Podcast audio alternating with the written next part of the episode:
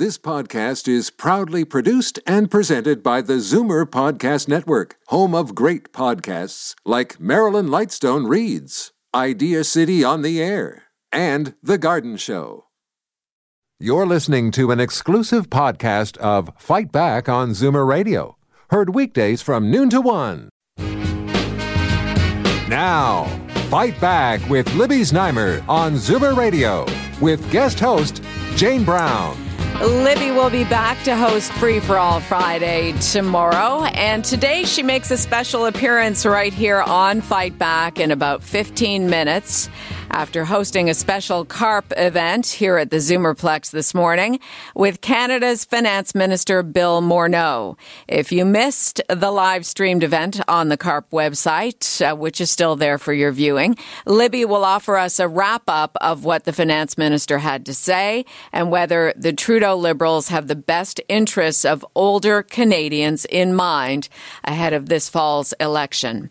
First, though, the end of OHIP's emergency travel travel insurance coverage. As we've been reporting for the past day on Zoomer Radio News, the Ford PCs are prepared to cut the out of country travelers program, which provides up to $400 a day for inpatient services like intensive care, $200 a day for lower levels of care, and $50 a day for outpatient services. We are fortunate enough to have the health minister herself explain why. Christine Elliott, thank you so much for joining us. A pleasure, Jane. How are you? I'm fine, thanks. So we, we just need some details on. Uh, we've heard a little bit from your assistant, MPP Robin Martin. She's been doing the rounds, basically saying the program is not delivering good value for money. Can you expand on that? Yes, uh, it, it, it is uh, has proven to be an ineffective program. Right now, it spends um, it costs about two point eight million dollars to administer about nine million dollar in claim payments. So it's about a third of the the cost of the program is just on administration. But secondly, it doesn't provide the level of coverage that I think people expect that it does. So we've heard from a number of stakeholders, from individuals who have said that people are really being given a false sense of security by the existing program um, because it only covers $400 in costs. And we know that if someone has to be hospitalized in the United States, for example, the costs can be far, far higher. And people aren't expecting that and can be stuck with very high payments. So we believe it's really important to let people know that to encourage people to buy their own travel insurance, which can be obtained quite inexpensively and can cover their entire costs. I think that's uh, something that we need to do to be fair to uh, the people of Ontario to let them know that, and also it's it's our responsibility to spend uh, taxpayers' dollars wisely. And this program was not a good use of public funds. So, how has it worked up until now? Did when travelers leave Canada, um, what percentage rely solely on the OHIP travel insurance? What percentage rely on private? And is there a connection between the private and the public service so that, say you did have to make a claim, would part of it go through OHIP first before the private insurer would then pay the remainder? How, how has that all worked? My understanding is that many people now do obtain private insurance because they, a lot of people don't even know about the OHIP program, so they would have arranged it. Many people already have it as part of their benefits package at work, uh, but for many seniors who may be traveling, uh, they are probably not aware of this limitation in coverage, and we want to make sure that if something unfortunate does happen, that they will be able to be covered. So that's something that um, it, it can be obtained, as I say, quite inexpensively, and will cover the entire amount of the cost sustained um, should there be a health problem. Now, you mentioned the cost to run the program almost $3 million for $9 million in claims. So the service is being used somewhat. It is, but it's very time consuming for people to go through this process, and we have heard from individuals who have simply given up because it is so cumbersome and so difficult to deal with. So I don't think that's that's good value for taxpayers, and it is something that in the uh, the health budget could be used for others, senior services, for example, that could be far more effective. Okay, that was my next question. Does that 2.8 million go elsewhere in the health system? Absolutely, it will. Yes. We just announced um, several days ago a dental program for low income seniors that will be a $90 million annual program that will help um, seniors on low incomes get access to vital uh, dental care services because we know that the waits can be very long in some of the uh, healthcare units or community um, health centers. We want to make sure that people don't have to wait a year to get those services and don't need to end up in emergency departments as well. We want to make sure that people can get timely access to, to dental care. We're here with Health Minister Christine Elliott. Now, the complaint around the uh, government's decision, the complaint has been um, that you haven't had much consultation. It's just a matter of a few days of consultation before getting rid of this out of country traveler program. What do you say to that? We have actually consulted with uh, a number of uh, of individuals and and groups, and that is something that has been um, thought about very seriously from the Ministry of Health's perspective because we know that uh, some people will be uh, disappointed by this. But when you're taking a look at the overall portfolio of services and you're spending a third of the program on administration, it tells you that there's there's something uh, wrong with that. And because the level of coverage is so low, it's also giving people that false sense of security. So I think it's important to be um, very honest and frank with the people of Ontario and encourage them when they are traveling to obtain their own private insurance to make sure that they will have full coverage in the event of a health occurrence. Minister, I think snowbirds snowbirds want a little bit of reassurance, and I know you have a hard out at twelve at ten past twelve, so I want to be respectful of your time. Snowbirds who go south out of the country for six months of the year, uh, they want to be reassured that they can continue to do that without losing their OHIP coverage once they return. This is a separate issue altogether. Yes. Uh, that is a separate issue altogether. They will continue to uh, to have their OHIP coverage, um, bearing in rule in mind the rules with respect to residents and so on for tax purposes. But it, in terms of your OHIP coverage, you will still be covered by OHIP. Okay. It's just extra insurance for when you're out of the country. Okay. Thank you very much for your time and helping to explain what's going on.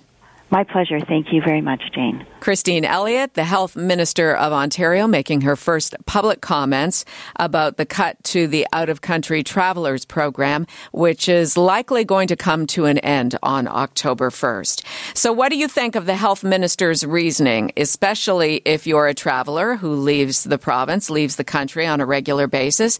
Does this make sense? 416 360 0740 or toll free 1 866 744 740. Before we go to the NDP health critic, let's hear what Diane has to say. You've heard the health minister. Diane, go ahead. Yes, oh, I agree with what they're doing. Uh, the four hundred dollars, uh, it's nothing. People really should have their own insurance. My question was to the uh, minister: uh, traveling from province to province, does OHIP cover that? Uh, she has left us, yeah, but, but yeah. you know what? Just hang on for a second. We'll get uh, Marit Stiles, Marit Stiles on the line here with us, uh, the NDP health critic. Marit, thank you so much for joining us. Hi, it's great to be here. Hi, I don't know if you heard much of what the minister was saying there in terms of her explanation about the program and why it should mm-hmm. go and public consultation and so on. But uh, just before we get into your reaction, Diane from Toronto is asking whether our OHIP coverage is extended once we leave the province, which is a different matter, but just wondering if you're aware of that. Yeah, it is. Um, now, I mean, yes, I, yes, it is. Within Canada, you are you remain protected. Okay, Diane. No, so it's fine. We can travel to any province, and OHIP covers us fully.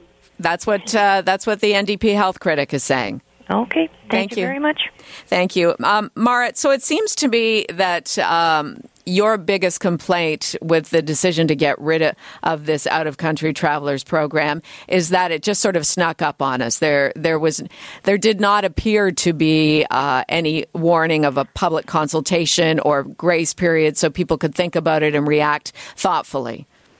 Yeah, I mean, I think what we've seen repeatedly with this government is um, this pattern um, where they try to ram something through and there really isn't any real opportunity for consultation. I mean, in this case, they're giving folks six days, including a weekend, to provide input. And they're doing this, and this is also important to note, during what we call constituency week. So when the legislature is not sitting, uh, when the minister doesn't have to be at Queen's Park and be grilled and asked questions by both the opposition and uh, and the media, and so it really kind of is a is interesting timing, I would say. So I think it's very inadequate, um, but it's in keeping with the pattern we've seen, uh, particularly around uh, healthcare, where we've seen them, for example, also uh, just announce pretty major cuts to public health uh, in this province, um, and with absolutely no consultation with anyone. Now, the minister did say that there has been some consultation leading up to uh, this information becoming public. You know, there's there was a report that was done uh, not long ago, which which looked at this program and and said there are things that we could do to improve it. And I think what the government is doing here is kind of throwing the baby out with the bathwater. Uh, I'm not aware. We are not aware of any significant consultation, and I think Ontarians who travel outside the country will say they haven't been consulted until now.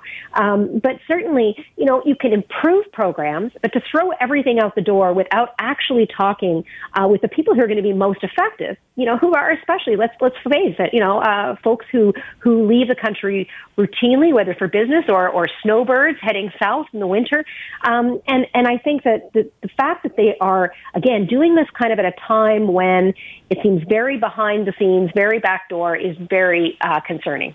Now, it costs to administrate uh, this program $2.8 million to process $9 million in claims. I would agree with the minister that that's not a very effective program, and it's not really being widely used when you look at that $9 million number. It's also, she says, misleading to suggest that OHIP travelers coverage would help you out in any significant way if you had to be hospitalized, say, in the United States. So maybe, maybe this is a good idea.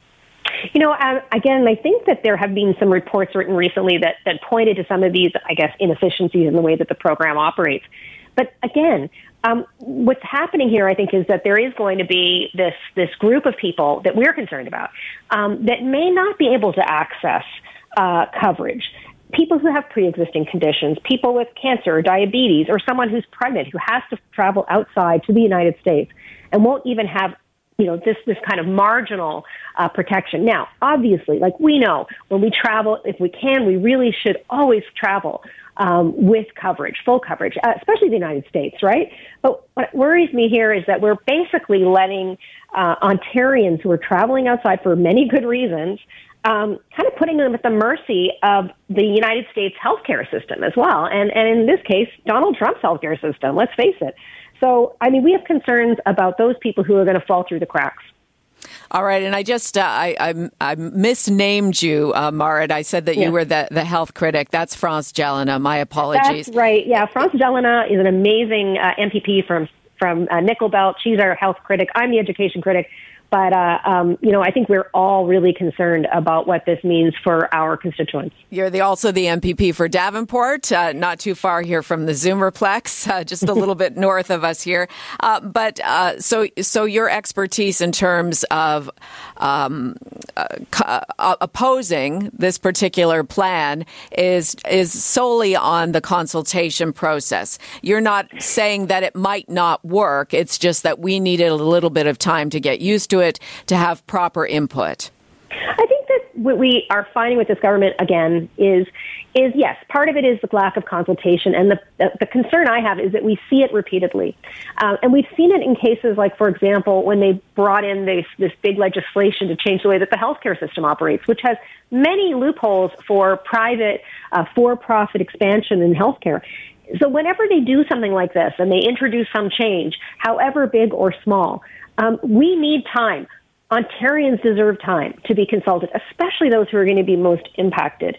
Um, the government is saying this won't affect that many people um, because they already have private insurance and OHIP only covers so much. But again, what about those people who are perhaps not able to access that coverage? And are we just leaving them literally out in the cold? All right. If you've been listening since uh, after Bob's news, you've heard both sides. You've heard from the health minister.